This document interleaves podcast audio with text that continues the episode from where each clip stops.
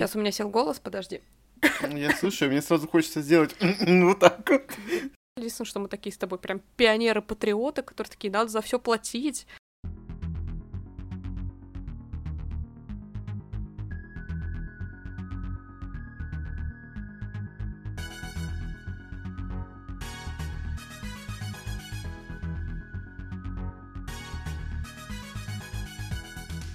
Всем привет! Привет! С вами книжный подкаст Threads Heads. И мы его ведущие Маша и Игорь. В этом выпуске мы решили снова затронуть какую-нибудь непростую тему, с которой мы, как участники книжного сообщества, все равно сталкиваемся каждый день. А говорить мы сегодня будем о пиратстве, в частности, книжном пиратстве, и о том, почему вообще такая тема у нас существует, почему мы вынуждены ее поднимать. На самом деле дело в том, что в России пиратство книжное распространено очень сильно. Если в Европе или в Соединенных Штатах, в принципе, это как-то жестче пресекается, все эти сайты заранее отслеживают, с которых вы можете скачать книгу какую-то бесплатно, то у нас это дело находит лазейки какие-то, создаются каналы в Телеграме. И вот сейчас как раз мы записываем, некоторое время назад, совсем недавно, был очередной какой-то скандал, связанный с Телеграмом и книжными ботами.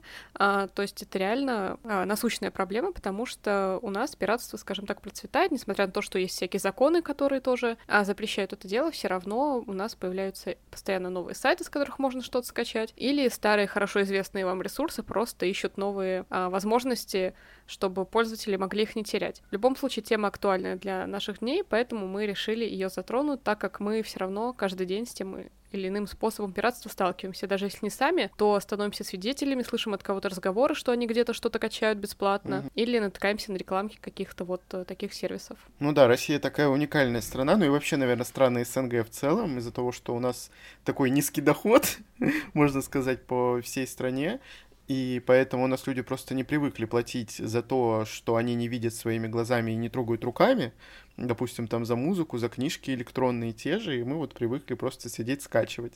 На самом деле в этом есть и только, не знаю, каких-то плюсов, то, что у нас так развито пиратство, но с другой стороны, конечно, минусов намного больше, и я надеюсь, что мы сегодня сможем в этом во всем разобраться. На самом деле, я вспоминаю свое детство, и, как я уже говорила ранее, у меня электронная книга как читалка, как носитель появилась очень рано, я только-только перешла в среднюю школу, и моих родителей просто заколебало то, что я приношу книги домой тоннами, или что им приходится приносить эти книги домой тоннами, потому что я одна уже не справляюсь, и они решили мне приобрести читалку, чтобы я сама вот качала на нее книги. Я тогда своим детским мозгом думала, что, все было нормально, мне казалось, что вот они мне купили носитель вот этот за там 1000 рублей определенно, я думала, все, типа, книжки окупились, я могу действительно, иметь полное право качать. А я не понимала, что одно не зависит от другого, скажем так, потому что времена были другие, вообще интернет был немножко так менее развит, как мне кажется, или я сама была еще просто такая вся наивная, верящая во все хорошее, и это было время, когда я покупала диски с играми, например, когда музыку я покупала дисками, когда они у нас так широко прям продавались, а когда книжки продавались, опять-таки, в физическом своем виде, то есть вот электронный носитель как таковой был не особо-то популярен, то есть не было еще даже кодов на вот эти игры, которые вы могли качать. Они реально все продавались на дисках в большинстве своем, и фильмы тоже продавались на дисках, то есть это вот я прям в своем детстве такой вот, не то что расцвет, уже скорее закат вот этого диска застала, но все равно он был, и поэтому у меня чаще всего ассоциации были с ним связаны, и о том, что за то, что ты качаешь какой-то файл, тоже вообще-то надо платить, мне в голову просто не приходило, потому что я банально этого не знала. Я тоже помню в своем детстве, относительно недалеком, когда ты приходишь в магазин, где вот как раз-таки диски с играми, потому что я тоже покупал, у меня целая стопка была, и ты даже не понимаешь, что где-то есть что-то пиратское, а где-то реально лежит лицензионная версия, и ты не понимал, откуда, куда, зачем, почему, и вот так вот распространено было в этих магазинах, то, что там большинство дисков пиратских были. Во-первых, они дешевле стоили, и, соответственно, люди, наверное, больше на этом зарабатывали, и вот так вот это все получалось, и ты не мог понять, то есть ты покупал, потому что вот что было, то ты и покупал. А сейчас, конечно, у нас грядут, не грядут даже, уже есть большие изменения в этом плане, все равно маленькими шажочками, но мы приходим все к тому, что мы должны за все платить, грубо говоря, потому что больше становится лицензионных каких-то сервисов для чтения книг тех же, для покупки книг, тоже с музыкой связано, с фильмами, сериалами и так далее. То есть, слава богу, у нас в России хоть как-то что-то меняется, и мы перестаем, грубо говоря, пиратить, и воровать чужие деньги. Ну или не давать деньги просто людям на развитие какой-либо индустрии.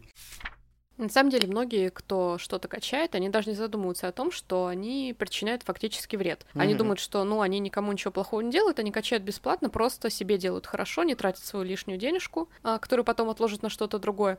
Но на самом деле это не так. Почему, в принципе, пиратство — это плохо? Потому что любой контент, любое искусство, любой интеллектуальный труд, они должны оплачиваться. Это то, к чему мы приходим последние годы, к пониманию того, что даже за арты какие-то в интернете нужно платить. Сейчас очень часто можно в каких-нибудь твиттерах, инстаграмах увидеть, как художники буквально воюют друг с другом просто за то, что кто-то там что-то перерепостил без указания даже имени, не говоря уже о том, что это мог быть какой-то там платный арт и так далее. То есть даже на, казалось бы, картинки в интернете нужно платить, потому что человек потратил не один десяток часов на то, чтобы его создать, скорее всего, особенно если это что-то там красивое, потрясающее и так далее. Но это на самом деле уже не важно, потому что важен сам факт, что любой труд, любой продукт произведения человека, в том числе интеллектуального, должен оплачиваться. И книги, как вы понимаете, тоже попадают под эту категорию. Особенно книги, я бы даже сказала, потому что писатели могут писать один роман 10 лет, 20 лет, и очень обидно, когда вместо того, чтобы его приобрести, читатель его просто скачивает и из-за этого не покупает физическую книгу или электронную, и продажи у писателя, как вы понимаете, падают. От этого зависит его успешность на рынке и тот факт, будут ли его дальше вообще печатать или нет. То есть, казалось бы, качая книгу любимого писателя, вы тем самым лишаете его возможной надежды на то, что у него будет дополнительный тираж, или он напишет новую книгу и издаст ее. Хотя, казалось бы, что одно скачивание ни к чему не приведет, но таких людей, оказывается, много, кто так подумал, в итоге 2000-ный тираж не продается, потому что там человек 500 из них, вместо того, чтобы купить книгу, просто ее скачали там с какого-нибудь условного литнета, где можно почитать бесплатно, если выложена особенно ознакомительная версия какая-то. Так. Я думаю, стоит поговорить о том, пиратим ли мы сейчас с Машей? Являемся ли мы пиратами? Чистосердечные признания. Точно. Пираты Карибского моря, как говорится. Я хочу сказать, что с 2017, кажется, года, допустим, я перешел на подписку на музыку. И, то есть, я уже, получается, 4 года легально слушаю всю музыку, которую я слушаю, собственно. Почему я к этому пришел? Потому что огромное количество музыки было пиратское. У нас даже в том же ВКонтакте такое было, пока они не сделали легальную музыку как раз-таки с рекламой, с подпиской. И то есть до этого она была какая-то не в очень хорошем качестве некоторая. То есть все это было очень странно, и мне было просто легче заплатить за подписку, и это не очень дорого, там сколько? 1600 рублей в год. То есть это, можно сказать, вообще с одной стороны копейки, тем более, что если платишь за год, то у тебя выходит 2 месяца бесплатно, по сути, если бы ты платил, конечно, по каждому месяцу, то на 2 месяца дороже ты заплатил бы. И мне было просто легче. Я уже 4 года, получается, пользуюсь Apple Music, я не знаю, кому-то это интересно или нет. Мне удобно, по крайней мере. Я чувствую это удобство, я чувствую причастность к чему-то, что все равно, естественно, это хоть и маленькие деньги, да, с какой-то стороны, но чем больше таких людей, например, как я, да, которые переходят на легальную музыку, тем больше исполнитель получает, потому что за рубежом исполнитель может даже не давать концерта, а зарабатывать только на музыке, потому что это большие отчисления идут. У нас, конечно, в России сейчас так, шатковалка. И то же самое можно сказать с книгами. Я покупаю книги бумажные, хотя сейчас перешел на электронные, и в целом, что мы еще покупаем? Я скачиваю программы, вот что я могу сказать. Единственное, что я скачиваю, на чем пирачу, потому что, это большие на самом деле деньги, на тот же Photoshop и эту всю компанию. Нужно много денег потратить, короче. Я очень заядлый геймер, можно сказать, поэтому я прям играю очень-очень давно, уже больше 10 лет я играю, с раннего-сраннего детства, и это переходит в то, что в дальнейшем я стала покупать более мощный компьютер какой-то, чтобы на нем играть, потом приставки у меня начали появляться, в общем, все это приводит к тому, что я в итоге, на самом деле, за игры плачу изначально. Естественно, в детстве когда-то я что-то скачивала, но я рано очень поняла выгоду от того, что ты платишь за игры, во-первых, потому что не все игры ломали вовремя и качественно, и ты не мог их скачать очень долгое время, то есть я знаю, особенно сейчас, у многих игр очень сильно стоит защита, из-за этого там какой-нибудь Assassin's Creed не могли сломать год, допустим, или полгода. А некоторые какие-то игры не могут ломать там до сих пор из-за того, что стоит очень сильная защита, условно. Мне всегда нравилось, что я могу заранее получить что-то за то, что я предзакажу игру, какие-то бонусы, плюшки, призы, какие-то новые задания в играх, какие-то новые скины в играх. И мне нравилось, в общем, получать игру раньше. То есть, если вы делаете предзаказ, вы ее тоже получаете там несколько раньше. Плюс я стараюсь покупать на распродажах часто, например, в PlayStation Store. Например, в PlayStation Store несколько раз в год бывают распродажи, в ходе которых вы можете 3-4 игры купить по цене одной. Mm-hmm. А игры сейчас стоят достаточно дорого, но из-за того, что они как бы официально идут на PlayStation, они оптимизированы, с ними не бывает чаще всего никаких проблем, если это не Cyberpunk 2077, то поэтому я как бы вижу в этом только сплошные плюсы. Это поддержка разработчиков, вы покупаете игру, и в дальнейшем, когда игра окупается, вам могут сделать вторую часть, например, или какие-то дополнения к ней. И игры, кстати, на самом деле сейчас это очень прибыльный рынок, потому что если вы просто поищите сбор каких-нибудь там топовых вещей, которые выходили не так давно, например, The Last of Us 2, или даже Animal Crossing, казалось бы, он собирает просто, я не знаю, какое количество денег, он возглавляет чарты продаж уже второй год, а эта игра, блин, которая идет всего на одну консоль, на одну японскую консоль, которая далеко не самая популярная в мире. Вы можете себе это представить? А если вы далеки от игр, скорее всего, нет, но меня это приводит почему-то в какой-то дикий восторг. А за музыку я начала платить, когда в моей жизни появился Игорь, скажем так, потому что я не понимала, откровенно говоря, разницы между тем, что я плачу за музыку или то, что я слушаю ВКонтакте. Я не понимала до тех пор, пока ВКонтакте не начал ограничивать возможность слушать музыку. Я тогда решила, что я не буду париться, я тоже оформила подписку на Apple Music, и мне стало жить легче, потому что ВКонтакте очень много чего не было. У меня есть картинки альбомов на каждой песенке, что мне очень нравится, потому что в этом плане я перфекционист, и, в общем, это банально удобно. Также мы с Игорем платим за Netflix, например, да, или за какие-то другие сервисы, если мы решаем там посмотреть сериалы или фильмы, ну, фильмы реже, потому что все-таки кинотеатры начинают потихоньку открываться и появляется возможность выходить. Ну и в целом мы какие-то больше сериальные люди. А электронные книги я читаю в MyBook. Физически продолжаю покупать. Единственное, что хотелось бы, конечно, сократить эти покупки, потому что физические книги, во-первых, стоят сейчас бешеных денег, во-вторых, не все они подходят по оформлению нам, ну и в-третьих, они занимают место на полках. То есть про это тоже можно миллион лет говорить. У нас есть уже отдельный выпуск. Да, и из такого, за что я не плачу, я, наверное, могу назвать только аниме, потому что аниме банально больше негде смотреть. Ну, то есть у нас, я не знаю, ни одного какого-то легального сервиса, где можно смотреть аниме. Я это делаю раз в 2 года где-то, ну, то есть когда меня охватывает ностальгия по каким-то моим школьным временам. Я вспоминаю свои любимые аниме, и мне хочется нестись их смотреть. Я, кстати, в связи с этим вспоминаю так же, как я в школьные годы ездила на рынок. Я не помню, как он назывался, но, знаешь, такие вот в центре огромные рынки с техникой, где куча-куча палаточек, и там всякое разное продается, и там были анимешные палатки. Это были единственные места тогда, где можно было купить что-то по аниме. Как сейчас помню, как продавец, там взрослый мужик какой-то сидел со мной на полу в этой палатке, раскладывал передо мной диски, чтобы я выбрала и купила что-то. И они, кстати, стоили безумно дорого. Там ну, типа 400... Нет, конечно. Нет? Нет. Обдираловка. Да, да, то есть там было записано, ну, просто не было официальной локализации у аниме, поэтому, как бы, естественно, продавали только там в любительском дубляже и... Видимо, сами они там как-то тоже это делали. Там они стоили, наверное, 400 рублей за диск, на котором было до 10 серий. А нужно было купить там весь сезон из 60 серий. То есть вы представляете, как я там просто тратила свои деньги.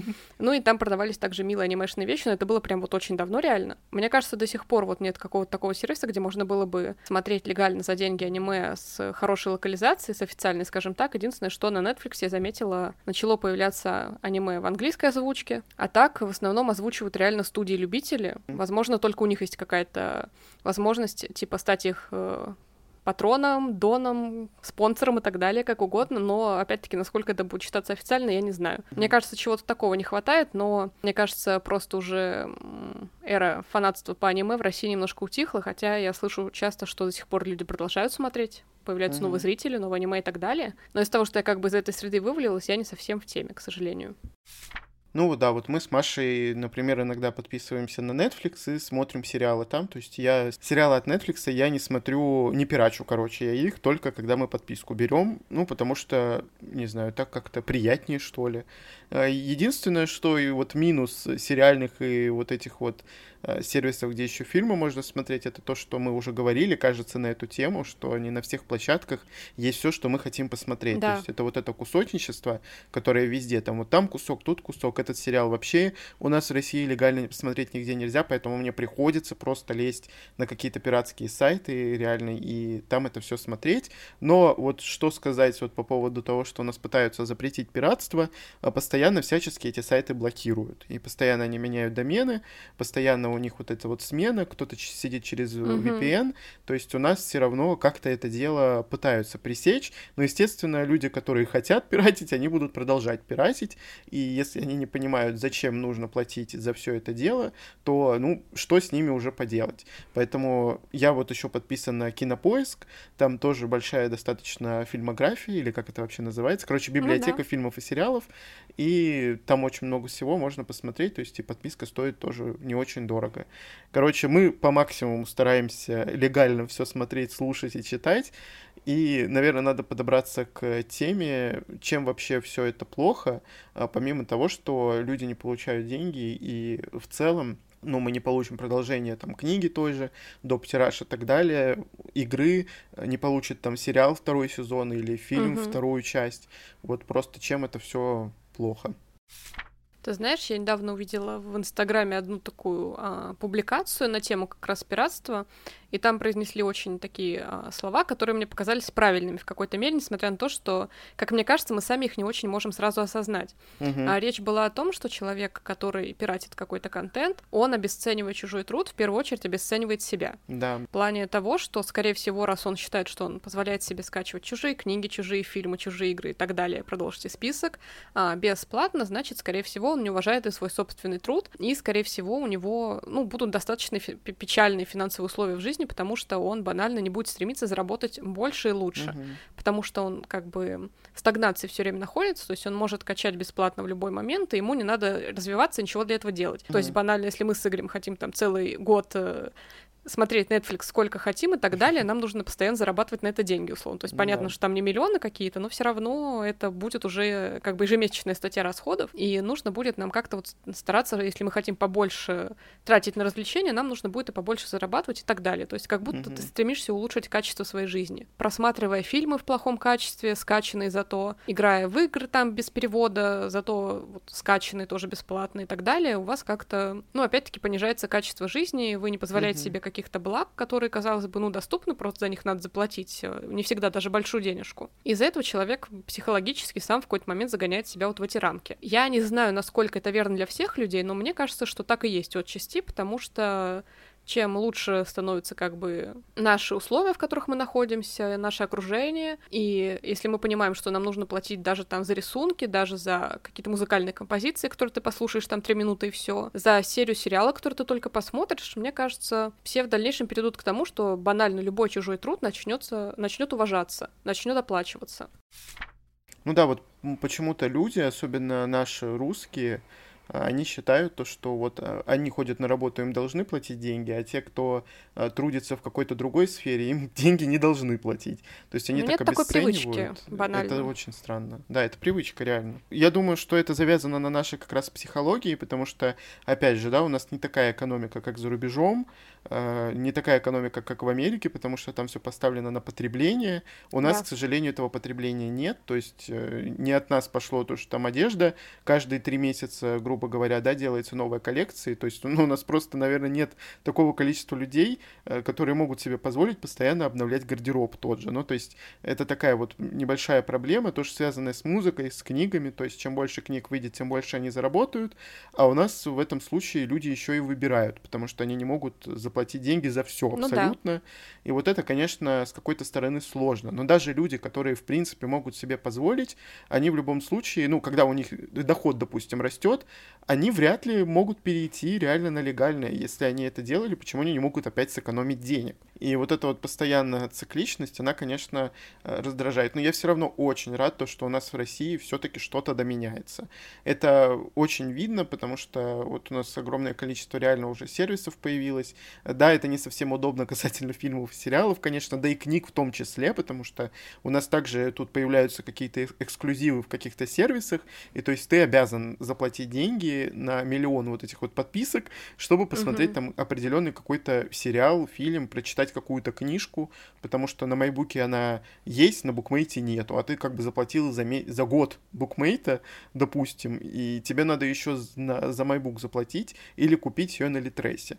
И вот если перейти так к книжкам, да, то я могу сказать, что цены на Литресе, конечно, они очень бешеные. То есть иногда меня поражает цена в 400 рублей за электронную книжку. Честно говоря, меня жаба душит такое купить, потому что я могу на скидках купить бумажную книгу за 400 рублей. И то есть если я что-то покупаю на Литресе, то это исключительно по промокодам, потому что они все время есть, или беру бесплатно по промокодам. Как бы там есть книжки хорошие иногда, если вы знаете, то что у них постоянно там промокоды от разных-разных компаний, которые заключены там у них сделки какие-то, и то есть бывают скидки в 30%, но все равно, вот, Маш, ты готова купить того же Ведьмака за 1000 рублей на Литресе, если его можно купить дешевле в бумаге? Вот помнишь, как мы с тобой сравнивали? У меня за 1000 рублей вот этот гигантский том.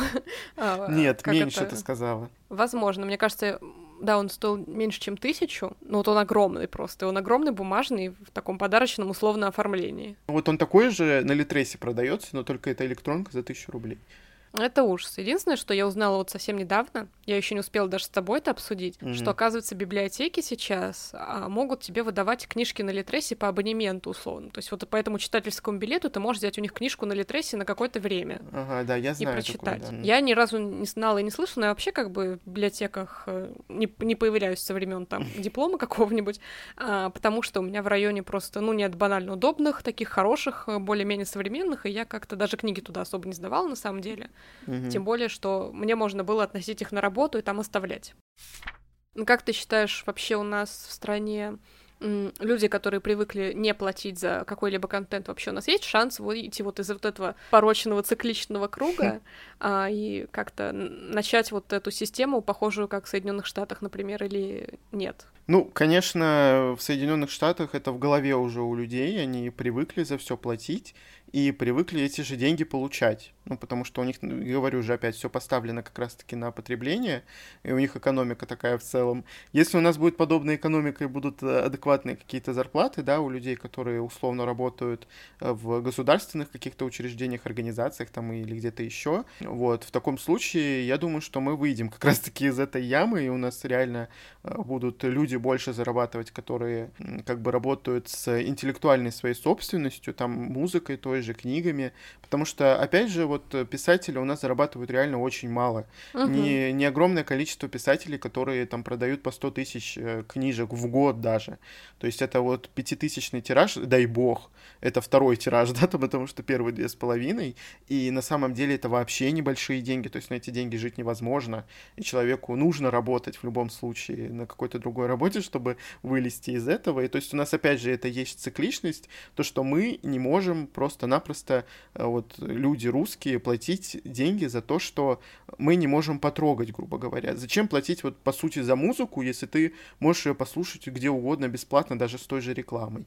Но это странная логика в любом случае. Пока человек не поймет то, что люди, которые это делают, они затрачивают время. Музыка, саму вот написать песню, записать и так далее, это дорого стоит. В это вкладывается огромное количество денег, и не только концертами это может окупиться.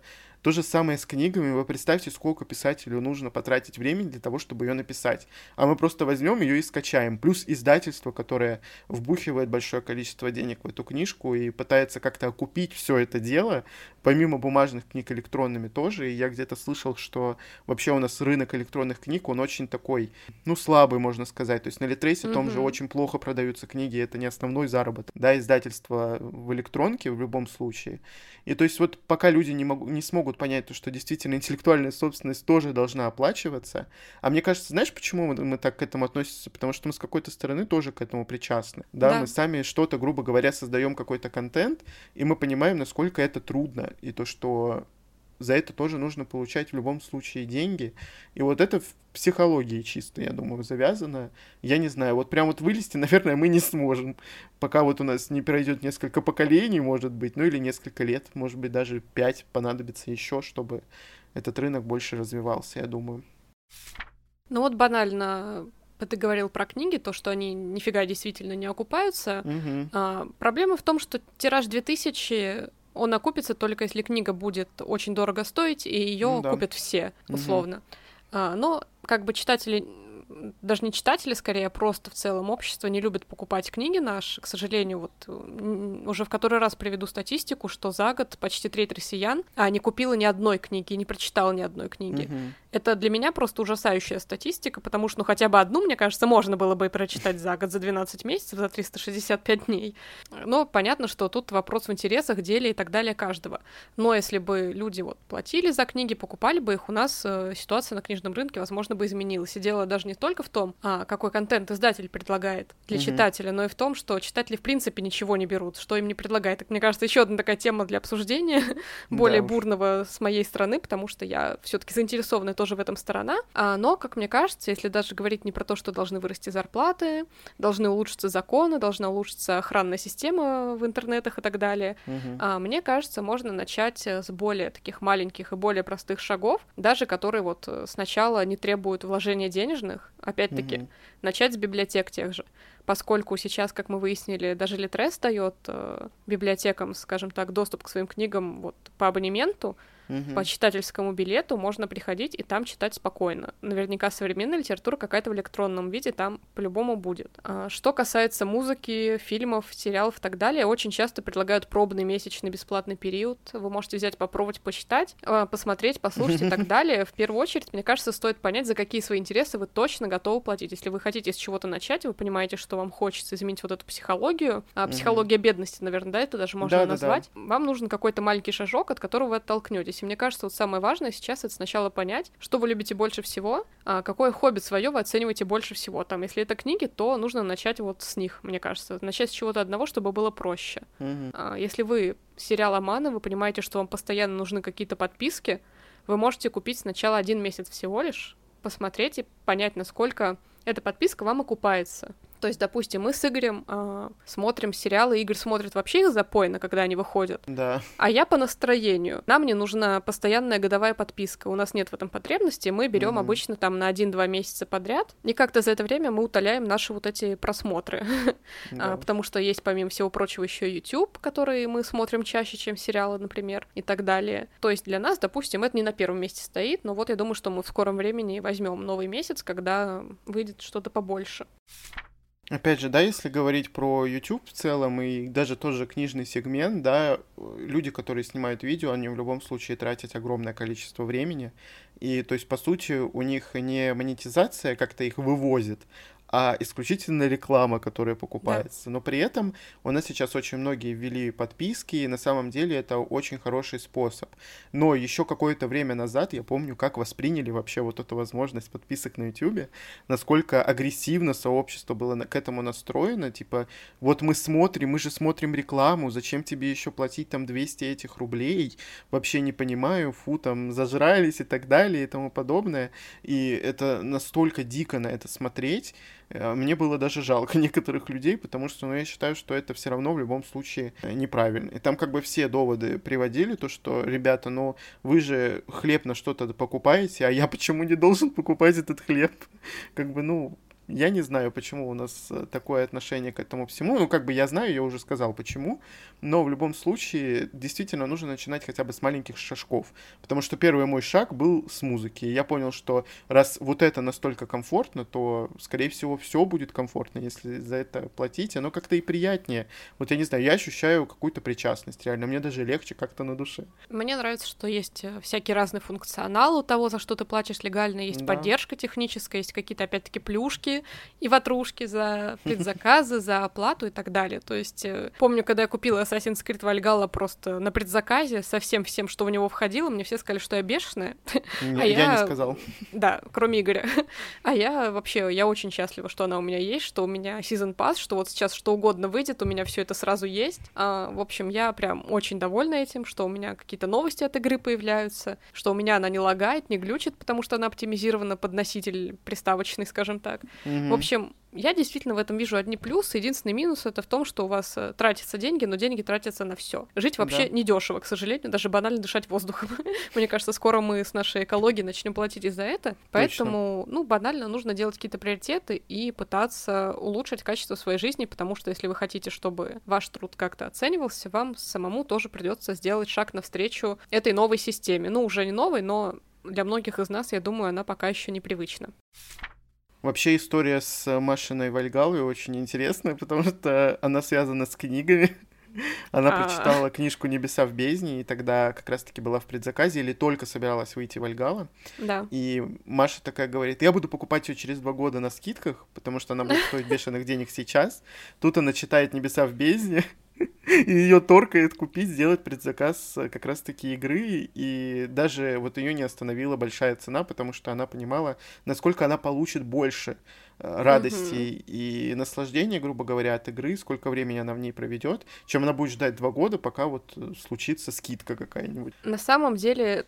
там немножко дополнена еще этим история. Если уж говорить, то первые 2 игры выходили про сеттинг, который мне совершенно не интересен. То есть первый раз это был Египет, во второй раз это была Одиссея, Греция, получается. А мне как-то, что-то не особо близко. То есть я имею в виду новую арку Assassin's Creed, последнюю. И, в принципе, скандинавская мифология мне всегда была интересна. И в целом вот скандинавский какой-то мир, я даже помню, должен был быть анонс следующей части. Разработчики устроили стрим на канале, где известнейший художник рисует просто арт. Да, и он рисовал, часов 8, мне кажется. И пока он не дорисует, не было понятно, где что происходит. Многие думали, что это будет Англия, многие, что Япония, надеялись. Вообще все ждут Assassin's Creed Японии, мне кажется, но это оказались викинги в Англии. И я очень обрадовалась, потому что я люблю и Англию, и мне нравится и Норвегия, и Швеция, то есть все вот это вот. И я думала, что, как бы мне хотелось приобрести эту игру не через 2 года, как обычно я делаю, а сразу. И в тот день, когда я об этом подумала и дочитала «Небеса в бездне», мне еще и премия упала на карточку за то, что я классный работник, и я подумала: боже, все сошлось. В общем, мы стараемся какими-то реально маленькими шагами прийти к тому, что действительно мы будем готовы платить за все, и наши доходы будут автоматически расти. На самом деле это действительно так и работает, мне кажется. Поэтому вы подумайте на эту тему, если вы до сих пор пиратите. Я надеюсь, что вы за что-то хотя бы платите. Потому что все же, вот когда ты пытаешься что-то делать там своими теми же руками или своей головой, в любом случае это интеллектуальная собственность, опять же, повторюсь, и вам захочется за это получить какие-то деньги, и обесценивать чужой труд тоже не нужно. Какая бы это ни была работа, творчество или что-то руками делать, или головой, в общем, цените чужой труд. Это самое важное, и главное понимать, то, что вот это вот все, то, что мы берем бесплатно, это не совсем хорошо. В общем, мы будем стараться, и надеюсь, что вы будете стараться. И вместе мы сделаем этот мир лучше. И да. Вы можете слушать нас, как обычно, каждую среду на всех подкаст-платформах. Всем пока. Пока.